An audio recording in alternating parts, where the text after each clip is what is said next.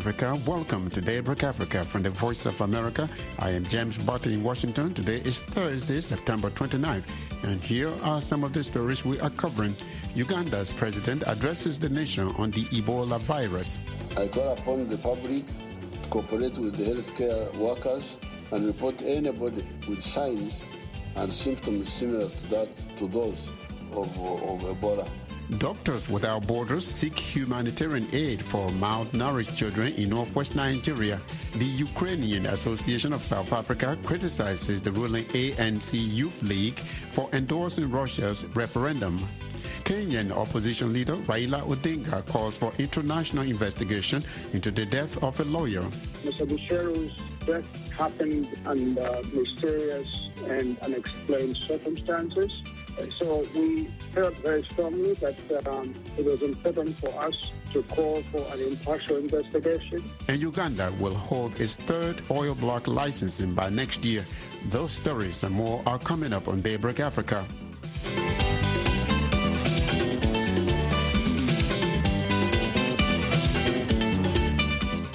Ugandan President Yoweri Museveni says he will not introduce lockdown measures to control the spread of the Ebola virus. He says the country will use past experiences to eradicate the deadly disease. President Museveni promised to provide health workers with equipment to safely execute their duties. Reporter Mugume Davis Rwakaringi has more from Kampala. Ugandan President Yoweri Kaguta Museveni addressed the nation Wednesday evening on matters concerning the Ebola outbreak that was announced in the country last week. President Museveni said the deadly virus has been confirmed in three districts of Mubende, Kassanda, and Kyegegwa. So the case is 24 confirmed, 5 dead. Six health workers, four doctors, one anesthetist, and one medical uh, student have tested positive in a, to Ebola and are being managed at Mubende and Fort Portal referral hospitals. He called for calm among citizens and said the situation is under control. This disease doesn't need those big measures of, of closing and restricting movement. Our healthcare workers will do all it takes to save lives and bring the situation under control. I call upon the public to cooperate with the healthcare workers and report anybody with signs and symptoms similar to that to, to those of, of Ebola. Ebola is a highly infectious and often fatal disease marked by fever and severe internal bleeding. Initial symptoms may also include headache, muscle pain, and chills. A person with Ebola virus may experience internal bleeding resulting in vomiting or coughing blood. An infected person may also experience a loss of appetite, malaise, diarrhea, and sweating that have been caused by health practitioners to quarantine those who are stricken. Dr. Odongo Emmanuel Eredu, the head of Uganda Medical Association, told reporters last week that he worries the virus could be spread to many parts of the country. He also called on the government to provide health workers with the necessary protection gear. Jane Ruth Acheng is Uganda's Minister of Health. She's encouraging doctors to do their work, save lives. To also allay anxiety of our health workers, because some health workers are infected we want to appreciate the work that they are doing, but also reassure them that they will be taken care of and given the necessary supportive care and treatment so that we ensure that we don't lose them. There have been six outbreaks of Ebola in Uganda, including a large one in the year 2000, which claimed 224 lives. There is at this time no vaccine for the current Sudan strain of the virus. For VOA News, Am Mugume Davis Rwakarindi in Kampala, Uganda. In Kenya, Raila Odinga, the main challenger in the country's August 9th presidential election, has called for an international investigation into the death of lawyer Paul Gicheru. Gicheru, 52, died on Monday at his home in Nairobi. He was on trial at the International Criminal Court for witness tampering relating to the 2007-2008 post-election violence in Kenya, involving then Deputy President William Ruto and journalist Joshua Arap Sang. Sang. The case against Ruto and Sang was dismissed in 2016. Professor Makau Mutua is Odinga's presidential campaign secretariat spokesperson.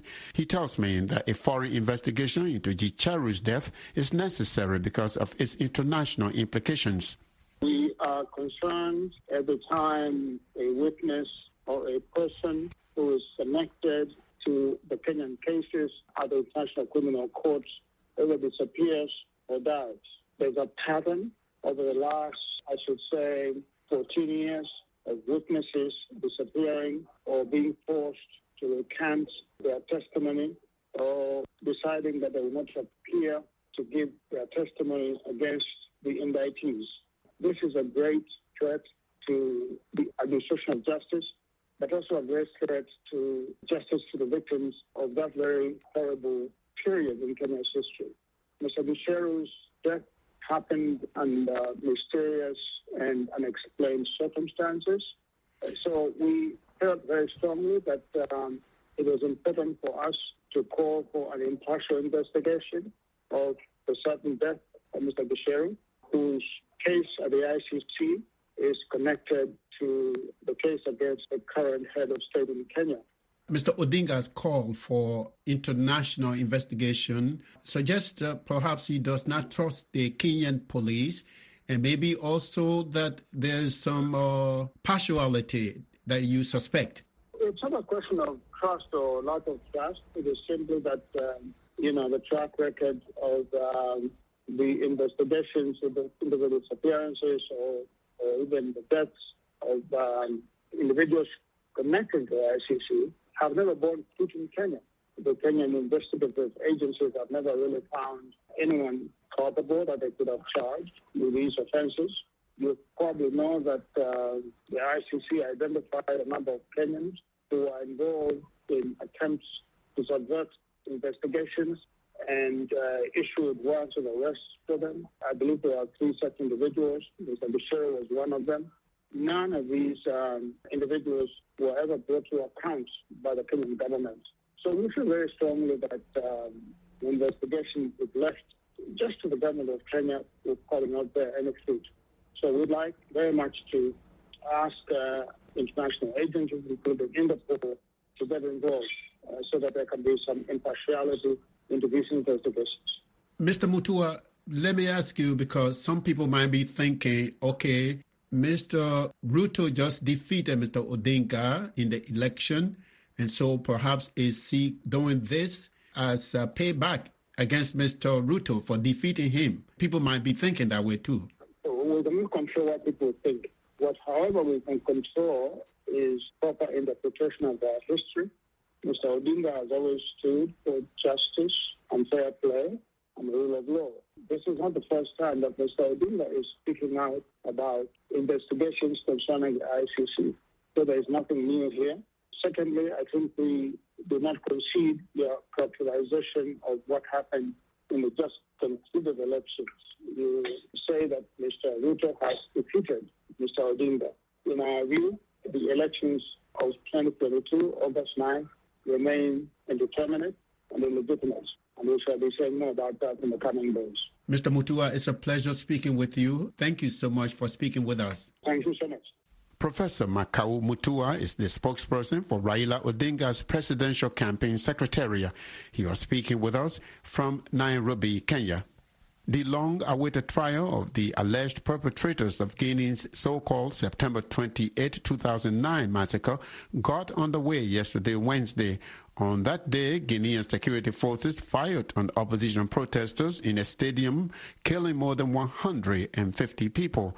They were protesting Captain Musa Dadis Camara's intentions to run for president. Camara seized power in 2008. In a surprise move, an appeals court late Tuesday ordered Captain Musa Dadis and five other defendants jailed. Elise Keppler is Associate Director of the International Justice Program at the U.S. based Human Rights Watch. She is in Conakry to observe the trial. She tells me that the first day was incredible with a whole host of international observers, including the International Criminal Court, attending the trial. The day opened up with a series of speeches inaugurating the courthouse for the trial and the decision to go forward with the opening. The International Criminal Court prosecutor was there, the UN Special Representative on Sexual Violence and Armed Conflict, the Minister of Justice, all attesting to uh, the importance of this trial, the need for it to be fair and um, transparent, the need for victims to be able to participate, for the accused to be there, and uh, a well packed area watching these important speeches. The courthouse was open to victims to enter first, I believe, after the lawyers, but before the general public. Um, an area in the second floor, the balcony, has been reserved for victims of the crimes some hundred people were sitting on that balcony looking on, and you could just see this long line of people moving into the courtroom to watch the scene unfold.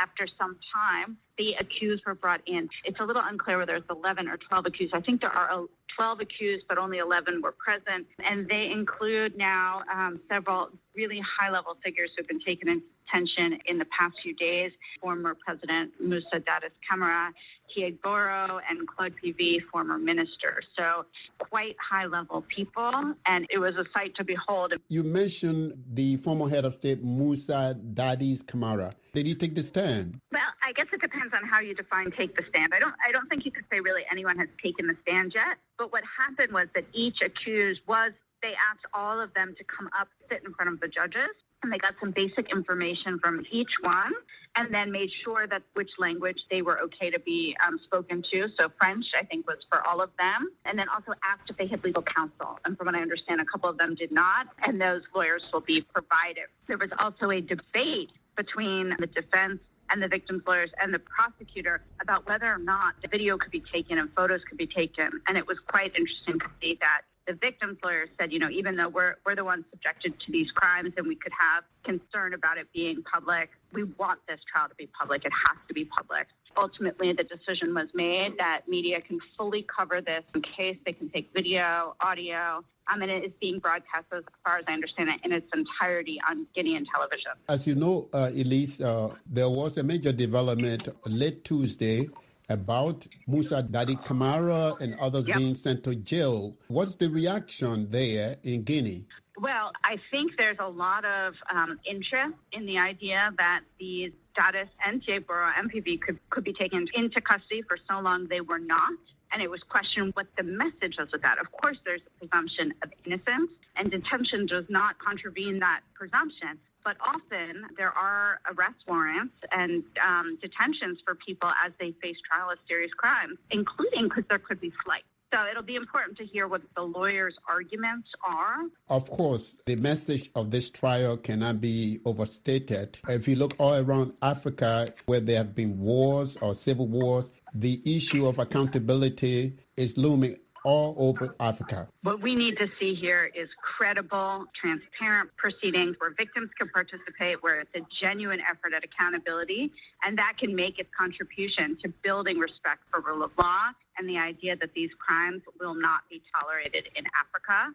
We also look to um, this regime to address the human rights abuses that are going on in the country. This trial is happening in a very complicated, um, difficult time for Guinea. A promised quick transition back to democratic rule after the coup d'etat has not happened.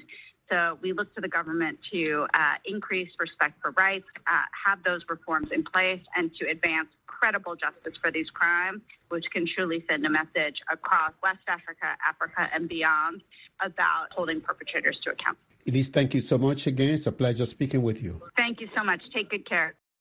Elise Keppler is Associate Director of the International Justice Program at the U.S. based Human Rights Watch. She was speaking with us from Guinea's capital, Conakry.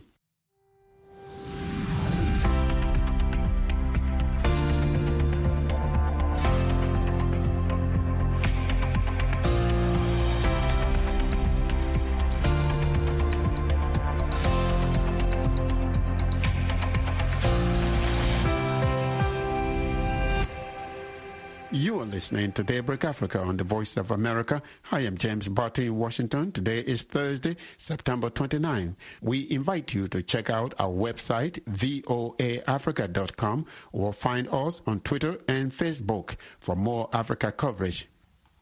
The medical aid group Doctors Without Borders has called on the United Nations to add northwest Nigeria to its humanitarian response plan due to high numbers of children suffering from malnutrition. The group, known by its French abbreviation MSF, says it has treated nearly 100,000 children in the region for malnutrition this year. Timothy Obiezu reports from Abuja, Nigeria. In a communique Tuesday, MSF warned that malnutrition among children in northwest Nigeria is at catastrophic levels and called for an immediate response from the global humanitarian community. MSF even proposed that northwest Nigeria be included in the UN's annual humanitarian response plan.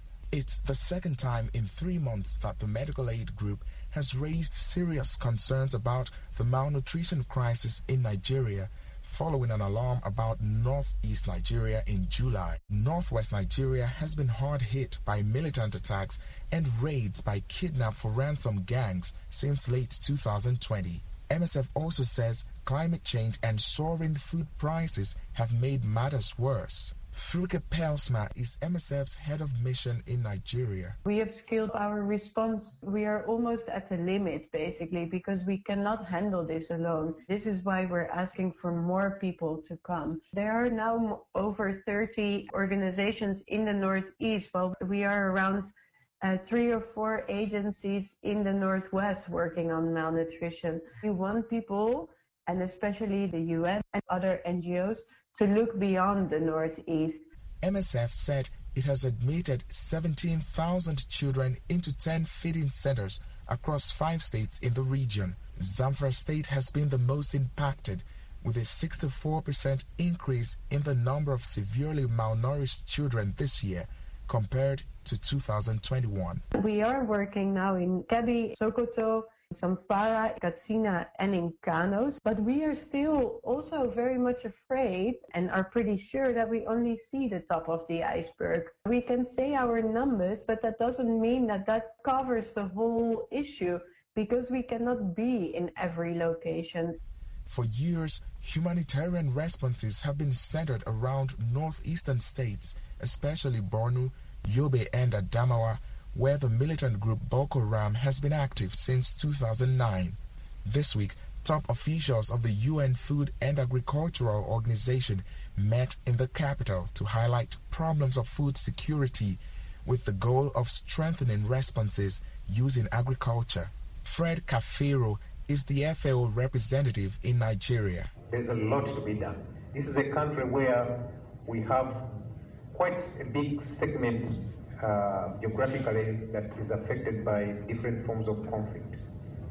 But how do we intervene in terms of strengthening and responding to that humanitarian emergency and moving towards resilience building? Much of our work is also looking at the root causes and trying to strengthen and building sustainability in the process. MSF Wednesday will take part in the high level humanitarian coordination team meeting with top officials of the United Nations. Timothy Obiezu for VOA News, Abuja, Nigeria. The Youth League of South Africa's ruling African National Congress Party, the ANC, has endorsed Russia's referendums in occupied parts of Ukraine, which are designed to pave the way for Moscow to annex the territories. The endorsement came after members of the group accepted invitations from Moscow to act as international observers of the Kremlin orchestrated vote. The Ukrainian Association of South Africa says it is disappointed in the Youth League's stance, while the ANC itself is remaining silent on the issue. Vicky Stark reports from Cape Town. Youth League Subcommittee on International Relations, Khulekani Skhosana, has commended Russian President Vladimir Putin on Twitter. Skhosana posted a clip of his interview with the South African Broadcasting Corporation. We stand in solidarity with all the oppressed people of the world. It's not just in Donbass. We stand with people of Palestine, Western Sahara. We will always stand with those who are oppressed and those who don't have anyone to defend them. The revolution will not be televised. That's why we went to, to see for ourselves as young people of the, of the liberation movement of President Nelson Mandela. The president of the Ukrainian Association of South Africa, Zvinka Kachur, says the Youth League members are simply being used by Russia to try to legitimize a process that falls far short of international laws on referendums. Moscow has released vote tallies showing support in all four regions where the referendum was held for five days, beginning September 23. But Svinka says this is a lie because Russia doesn't control all of these areas. Yes, they may be controlling almost completely the territory of one region of Luhansk, but they don't control Donetsk, they don't control Zaporizhia, and they definitely don't control Kherson region. She said they've heard the international media reports of Russian soldiers going door to door to get people to vote at gunpoint. A lot of our community members have uh, their relatives that uh, are still at the occupied territories. That we understand people being uh, tortured and how people are hiding. Svinka added that the Ukrainian Association is disappointed in the ANC government for not reacting to the Youth League statements. The government has repeatedly said it is neutral in this conflict, but the Ukrainian Association says Skhosana's comments are anything but. As the ANC Youth League is uh, connected to the ANC government. If uh, the government is supporting that uh, silently, I think it's a big challenge for South African democracy and for all South Africans living in this country because it says that uh, the ruling party does not understand what democracy is. Requests for comment from the ANC's main body went unanswered. The party's spokesperson, Pule Mabe, simply sent two text messages saying, May I please revert back? Political analyst Ralph Mathekga says he is perplexed. It is very strange that the NC Youth League could actually send observers to Russia on, on a very controversial referendum, actually, a referendum that has been referred to as a sham referendum by, by, by the global community. So for the NC Youth League to be sending members there it is very strange. I don't know what exactly does the Youth League aim to achieve. I don't know whether this will give them traction in South Africa's politics. Mathekga says he wonders who paid for the trip and whether the decision to go was taken within the ANC and where the decision was taken. Reuters reports that the United States is preparing a new round of sanctions to punish Russia for the annexation move and a $1.1 billion arms package for Ukraine that will be announced soon. Vicky Stark for VOA News, Cape Town, South Africa. Uganda's energy minister said Tuesday this week that the country will hold its third oil block licensing by next year as Uganda seeks to develop its petroleum sector in a bid to expand its economy. Reuters news agency reports Uganda's Minister of Energy and Mineral Development, Ruth Nankabirwa Ssentamu, told an oil and gas conference in the capital Kampala that the measure is part of a strategy to exploit the oil and gas resources in a sustainable manner. Milton Allimadi is the publisher and owner of the Black Star News in New York. He tells viewers Douglas Mpuga that despite Uganda's protestations, it might be difficult to get funding for the oil projects. Well, I think obviously for the Ugandan uh, regime of General Yoweri Museveni, it's a significant blow because it was a unanimous uh, voice of the European Parliament, and that sends a very strong signal to the financial community. As you know, uh, there has been a global campaign, Stop the East African Crude Oil Pipeline, EACOP, and it has intensified in the past two years. And obviously, the European Parliament has been paying attention so that this uh, resolution did not just come out of nowhere. And the protest has been focused on some of the issues. In fact, every issue that was brought up in the protest has been contained in the European Parliament's resolution. Human rights abuse by the government of Uganda, the potential displacement of over 100,000 people by the proposed oil pipeline, emissions, carbon emissions, and the resolution also noticed that the uh, International Energy Agency has said that in order to control the increase of temperature by 1.5 degrees Celsius annually, all new oil related projects should come to a halt. Milton Allimadi is the publisher and owner of the Black Star News in New York. He spoke with viewers Douglas Umpunga from New York City. And that's it for this Thursday, September 29th edition of Daybreak Africa. On behalf of the Daybreak Africa team, I am James Butty in Washington saying, have a great day and please